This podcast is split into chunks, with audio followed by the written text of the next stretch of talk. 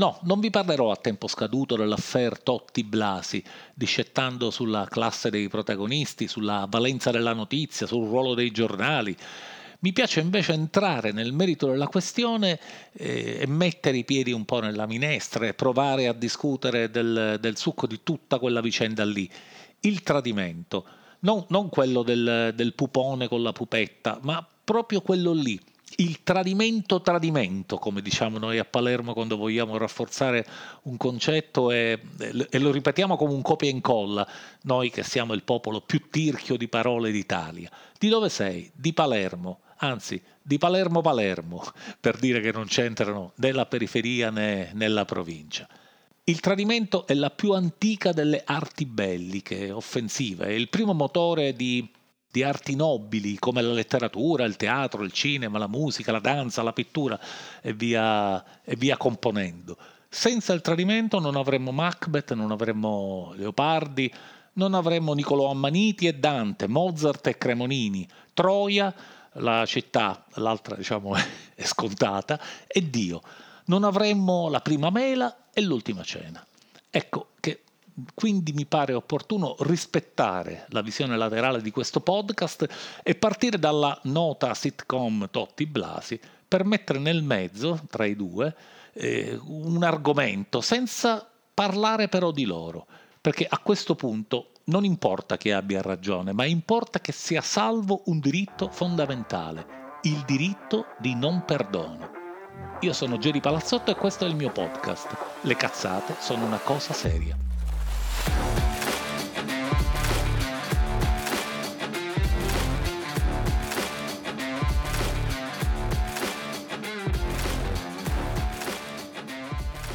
Tempo fa, scartabellando tra le mie ossessioni, uno psicologo mi spiegò che nella mia vita e soprattutto nella mia scrittura aveva un ruolo fondamentale il senso del tradimento.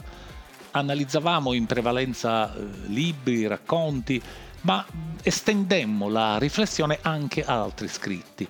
La cosa comunque non mi ha mai, mai sorpreso, poiché diciamo, personalmente trattando noir, opere a sfondo investigativo e comunque insomma roba cruenta, il tradimento è è un ingrediente semplice da incontrare, da, da, da vaneggiare.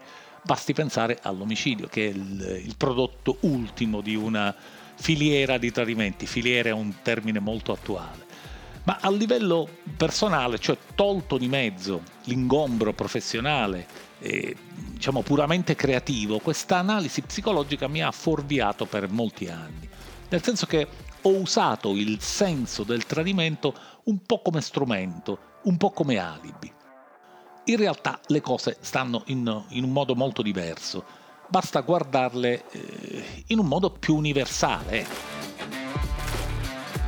Che poi è il segreto, se ci pensate bene, di, di una felice narrazione, eh, poiché a nessuno interessano i cazzi nostri fino a quando non siamo così abili da renderli un concetto valido per tutti nel mondo ci sono, ci sono molte persone pronte a raccontare la loro vita e altrettante persone pronte a fottersene altamente. Il tradimento esiste, ma la sfortuna come la fortuna non esiste.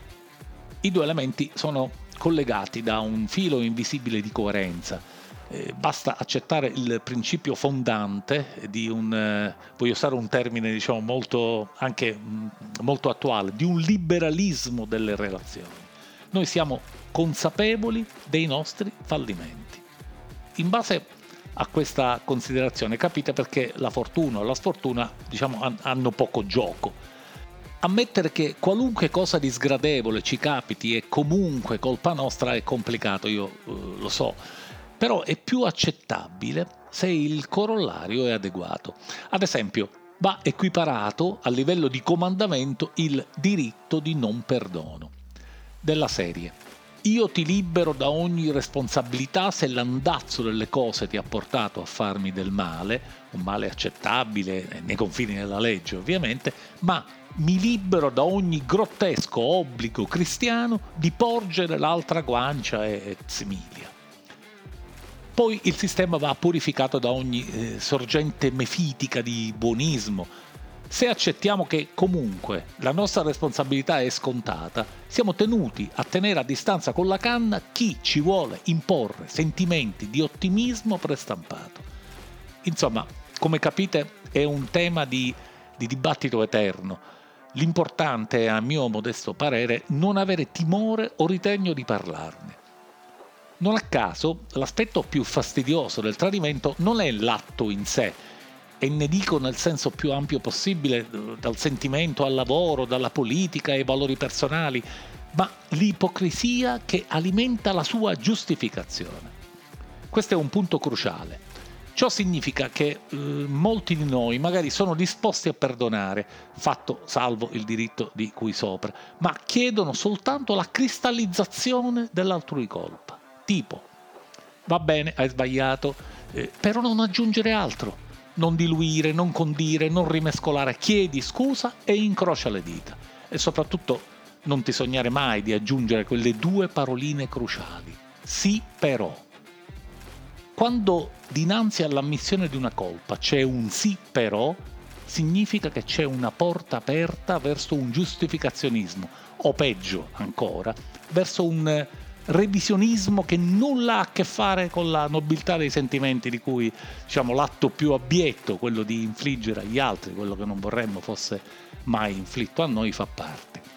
Il sì però del colpevole vorrebbe essere eh, uno spunto di dialogo, ma in realtà finisce col rappresentare il totem intorno al quale parte con, con una forza quasi ancestrale la danza macabra del, del non perdono. Ecco, è una questione di praticità dei sentimenti, di, di, di maneggevolezza dei rapporti umani. Eh, prendete la logica complicata, diciamo, dei dieci comandamenti. Lì c'è una teoria di indicazioni, prescrizioni, divieti. In realtà ne basterebbe uno solo. Evita di fare agli altri ciò che non vorresti fosse fatto a te. Semplice. Un'alternativa interessante sarebbe stilare ognuno di noi un decalogo eh, personalizzato che avrebbe il vantaggio di non essere imposto da nessuno e quindi risultare eh, fortificato da un minimo di esperienza diretta. Il mio um, sarebbe pressappoco così.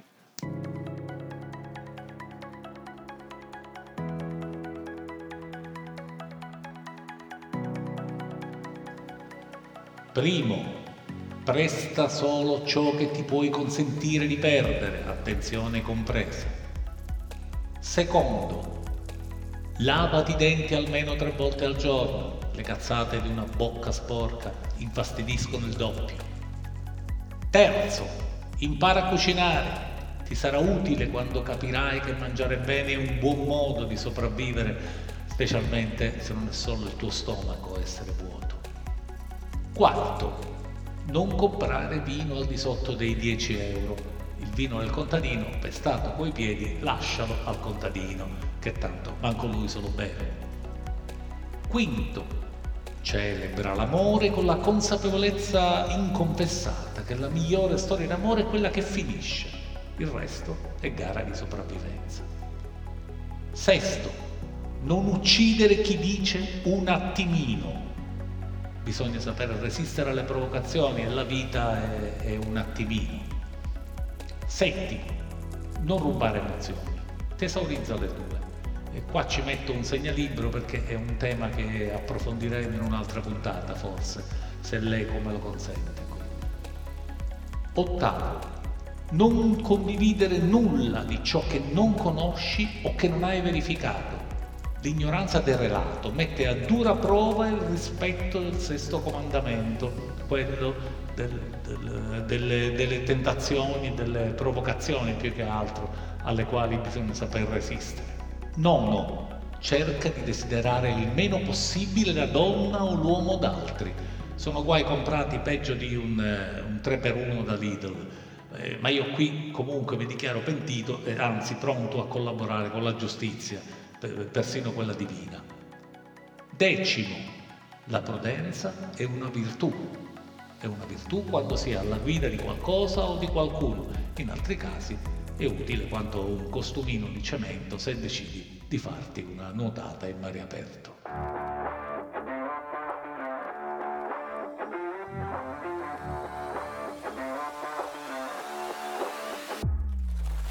Bene, per concludere la nostra carrellata sul diritto al non perdono dobbiamo fare un passo indietro, un passo indietro nel tempo, precisamente al novembre 2015, quando il figlio di Salvatore Quasimodo, Alessandro, decise di vendere il premio Nobel del padre per un'antica e irrimediabile offesa affettiva.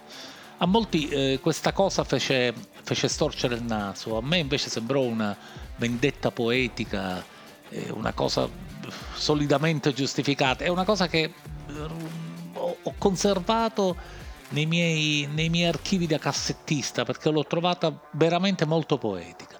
La vicenda è semplice, diciamo nel suo eh, banale congegno.